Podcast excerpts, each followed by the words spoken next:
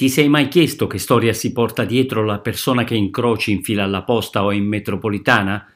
Ciao, sono Carmelo Abate e queste sono le storie degli altri, vicende realmente accadute di uomini e donne della porta accanto.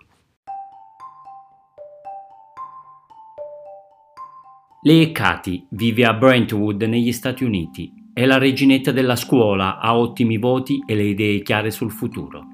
Andrà al college, farà carriera e vivrà una grande casa con i figli e il marito.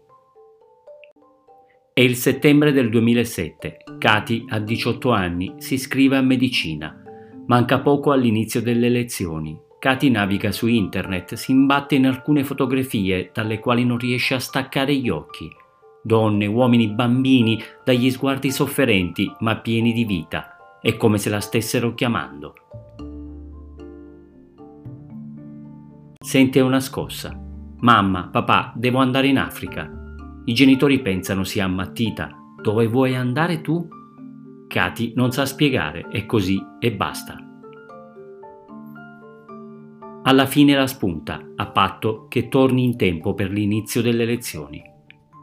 Katy vola in un piccolo villaggio dell'Uganda.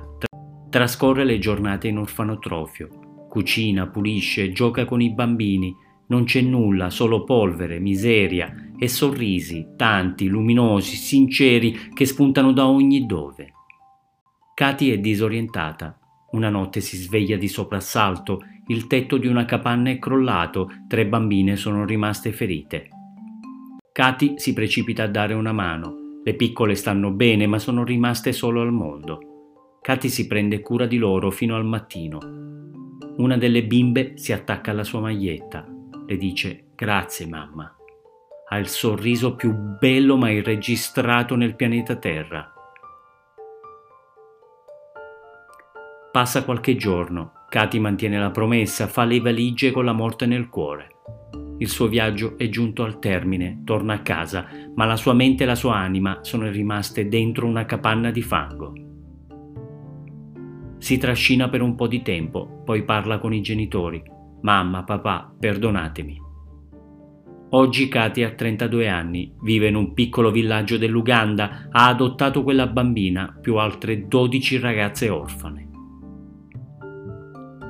Da poco si è sposata con Benji, un ragazzo americano. Sono cresciuti nello stesso paese, hanno frequentato le stesse scuole eppure si sono incontrati per la prima volta proprio lì, in Africa.